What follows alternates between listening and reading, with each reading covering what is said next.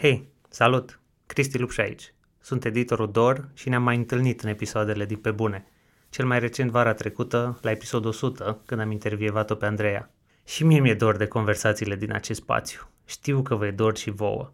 Așa că, dacă ascultați acest mesaj, e tocmai pentru că v-ați abonat la feed-ul podcastului. Sper să rămâneți aici și de acum încolo, pentru că gândul de a găsi o formă de a relua conversațiile există.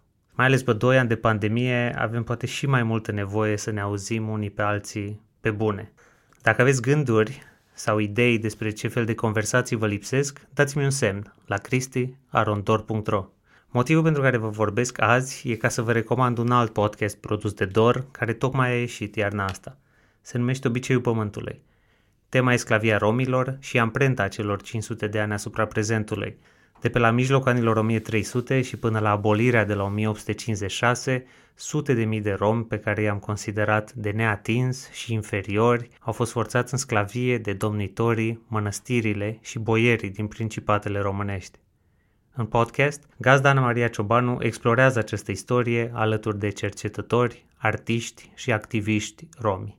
Cu toții explorează ce înseamnă această moștenire și cum ne putem vindeca împreună. Sunt multe discuții și adevăruri pe bune în acest podcast. O să te întristeze, dar o să-ți și dea speranță că putem construi o societate mai dreaptă. Așadar, caut obiceiul pământului pe Spotify, Apple Podcasts sau oriunde asculti tu podcasturi. E și pe YouTube și pe obiceiul pământului.ro.